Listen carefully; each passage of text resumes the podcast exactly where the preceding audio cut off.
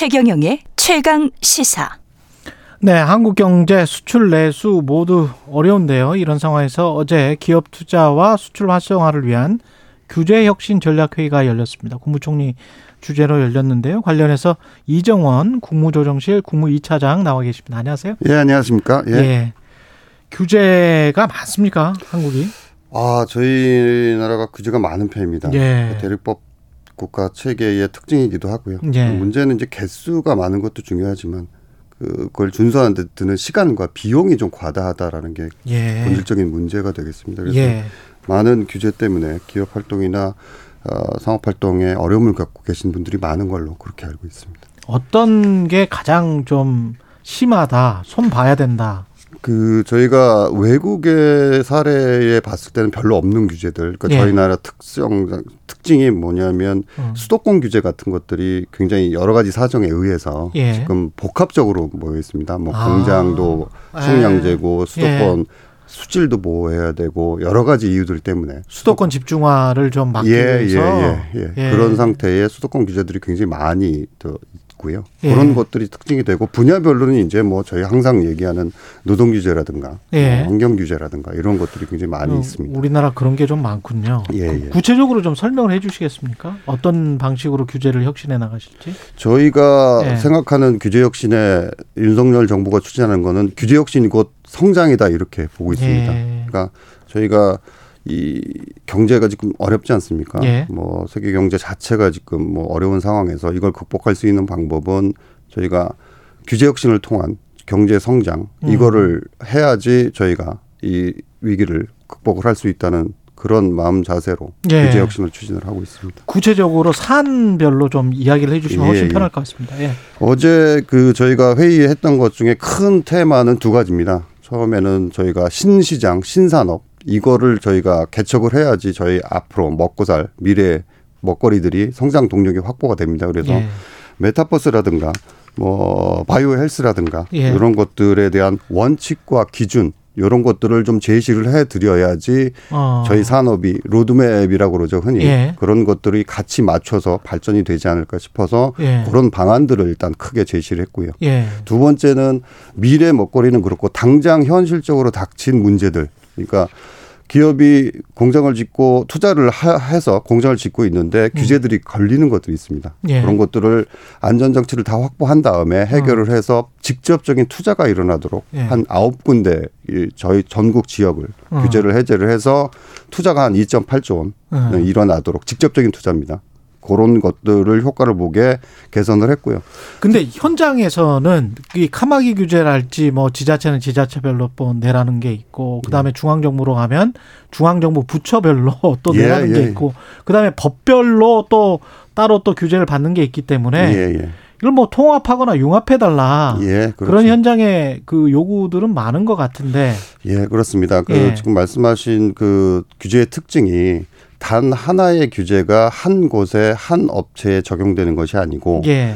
굉장히 다수의 부처와 다수의 성격의 복합적인 덩어리 규제라고 저희가 그렇죠. 표현을 예. 하거든요. 그게 직접적으로 발생을 하는 곳이 현장입니다. 음. 지방의 현장이고 예. 물론 중앙부처의 정책이 규제가 적용이 되는 그 지방 현장이기 때문에 음. 한 군데에서 그런 모든 문제들이 복합적으로 일어나고 있기 때문에 예. 그거를 해결하기 위해서는 부처 간의 협력 지방자치단체와의 의사소통 이런 어. 것들이 굉장히 중요한 요소로 지금 파악되고 있습니다. 그리고 또 다른 측면으로 보면은 안전과 관련된 것이랄지 이런 거는 규제를 너무 만약에 풀어버리면 안전 문제가 있지 않을까 부작용 같은 거 우려하시는 아, 분들도 있고. 예, 저희가 예. 규제를 혁신하고 폐지하는 것만이 답이 아니고요. 음.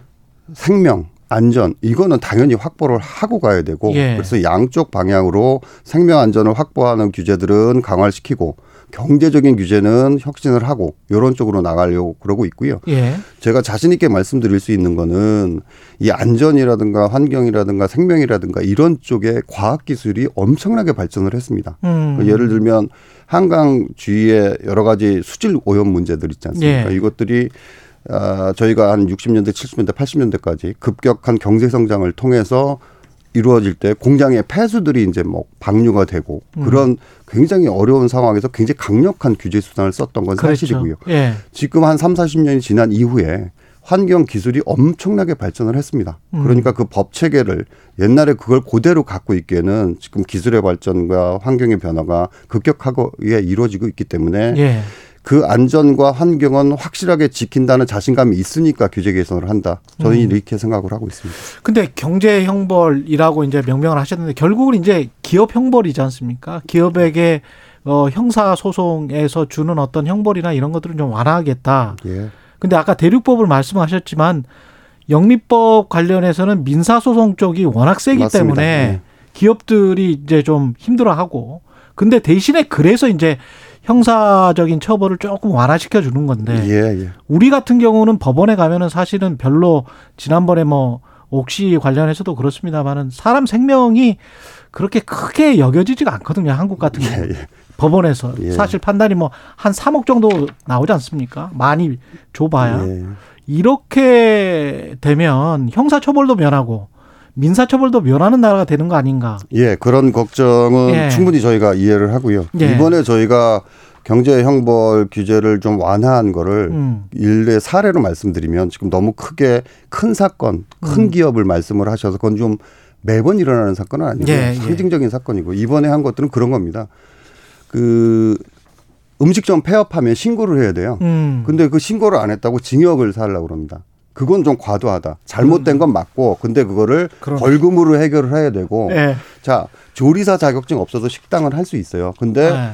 나쁜 맘 먹고 조리사는 난 갖고 있다라고 식당에 붙여놓습니다. 네. 이거 나쁜 짓이죠. 처벌해야 됩니다. 네. 그런데 징역까지 살 필요는 없잖아요. 과태료나 벌금이나 이런 걸로 충분히 그렇지. 그 그거는 그 손해를 가게 만 네, 그거를 모아놓은 겁니다. 이번에 아. 108개 경제 형벌은 그거는 맞네요. 예, 네. 그런 식으로 소상공인 자영업자분들이 굉장히 많은 규제를 지금 어려움을 겪고 계셔서 음. 이 경제도 어려운데 예. 그거를 꼭 징역형을 살아야지 그게 처벌이 되느냐 예. 그건 아닌 것 같다라고 해서 그런 소소한 것들이 그 개선이 된 겁니다. 그러니까 음. 큰 틀에서 그 지금 사장님께서 말씀하신 그런 사건들에 대한 그거는 단호하게 처벌을 해야 되는 거고요. 음. 그래서 예를 들면 사무단다는 규정이 있어요. 전자 어음 요새 잘 안 쓰는데 그 예. 규정이 있어요. 그걸 기관이 하라는 대로 안 하면 또 징역 살아야 되고 아, 사문화된 것들도 예, 있고 그런 것도 이제 한번 쭉 정리를 하는 겁니다 저희가 예. 예. 그래서 그런 의미를 갖고 있고 지금 말씀하신 생명이나 안전에 대한 건 그거는 무슨 일이 있어도 반드시 지켜가면서 규제 혁신을 해야 된다. 저희는 그렇게 생각을 하고 있습니다. 자영업 하시는 분들 같은 경우는 바로 앞에 무슨 뭐 이제 발코니 같은 거를 임의로 만들어서 이렇게 예. 이제 식당을 조금 좀 확장해서 테이블 한두 개더 놓고 예, 예. 근데 손님들도 좋아하고 그러는데 그게 이제 만약에 그 어떤 고발이나 이런 게 들어가면 또 형사처벌 받고 그랬었던 그렇죠. 예. 근데 이제 그런 거는 어떻게 되는 겁니까? 그러니까 그게 갑자기 궁금해지네. 지역 자치 단체별로 틀린데요. 그 예. 의자 내놓으신 게그 예. 사적인 그 도로가 점유가 돼 있지 않은 경우, 그러니까 아.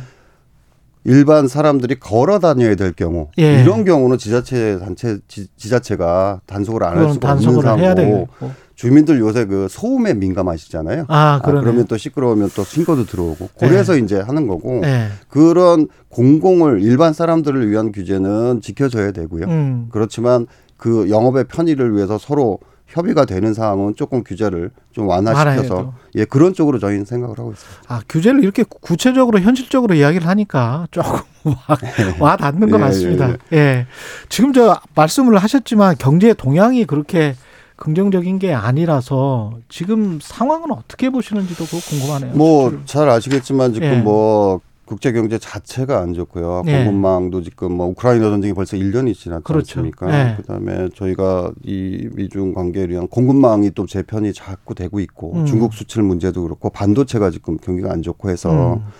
뭐 대통령께서도 뭐 수출 전략 회의 이걸 계속 주제를 지금 하고 계십니다. 그래서 네. 저희가 이 어려운 상황에서 수출이 증진되기 위해서 찾아낼 수 있는 방법이 뭔지를 계속 그 참고를 하고 있고요. 예. 무역금융을 한 360조 저희가 제공을 하고 있고 그다음에 반도체에 대한 저 그, 저, 지원 같은 음. 것들을 많이 지금 정책을 하고 있습니다. 예. 특히 어제 회의 때 발표된 관세청에서 발표를 했는데요. 예. 무역 그 정보들이 1억 5천만 건을 개방을 합니다. 이게 무슨 말씀이냐면 수입되고 어디에서 얼마 업체가 어느 정도 수입되고 수출하고 있는 거를 일반들은 몰랐어요. 음. 관세청만 갖고 있었는데 이거를 민간한테 개방을 하면 예.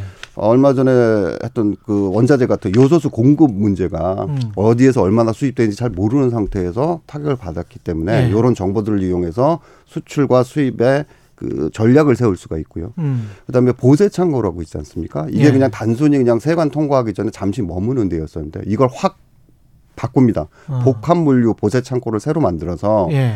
거기에서 재포장을 한다든가 반출을 한다든가 이런 행위들이 가능하도록 고칩니다. 그 얘기가 음. 무슨 얘기냐면 보세 창고를 이용하는 반도체의 그 비율이 한 93% 됩니다. 예. 그러면 거기서 반도체 수출을 위해서 포장하거나 반출하거나 재포장하거나 이런 것들이 이루어지기 때문에 굉장히 그 보세 창고 이용률도 높아지고 반도체 업도 활성화가 되리라고 저희는 생각을 하고 있습니다. 이 효과는 어떤 효과를 기대하시는지도 궁금하고요. 이렇게 되면은 우리가 좀 잘 먹고 잘 살게 되는 겁니까? 아까 제가 제일 처음에 말씀드린 대로 규제 혁신은요 마지막 예. 수단이 아니고요 중간 과정입니다. 규제 음. 혁신을 통해서 성장을 이뤄내야 되는 거고요. 그렇죠. 그걸 경제학적으로 좀 설명을 드리자면 저희가 이제 생산성을 이제 노동하고 자본 같은 것들이 이제 생산성을 군성을 하는데 음. 거기에 추가되는 게 총요소 생산성이라고 그 나라의 법, 제도, 경영 시스템, 그 노동, 교육, 현장 그렇죠, 그렇죠. 이런 것들이 다 합쳐져야지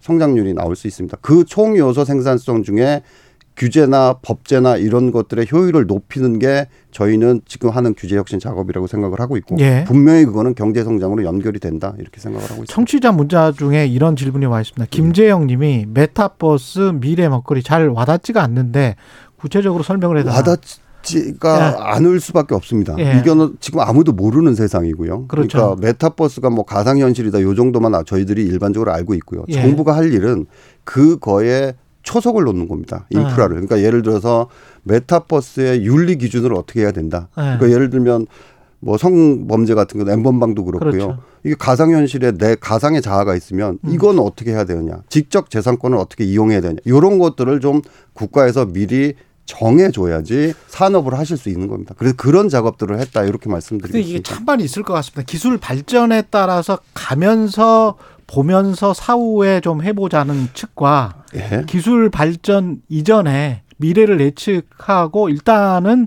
규제를 좀 풀어놓고 예. 들어와라. 일단 들어와라. 그래서 산업을 진흥시켜보자라는 측이 좀 팽팽하게 갈릴 것 같습니다. 그게 저희가 보면 그거를 기술을 따라가면 늦습니다. 늦다. 선제적으로 예. 그거는 우리가 작업을 해서 선제적으로 정해줘야지 음. 민간하고 이 정부가 일방적으로 정하는 게 아니고 민간하고 사업하시는 분들 협의해서 정하기 때문에 예. 그거를 안 깔려 있으면 이분들이 사업하시기 굉장히 어려운 상황이 돼가지고 예. 선제적으로 같이 대응하는 게 맞다고 봅니다.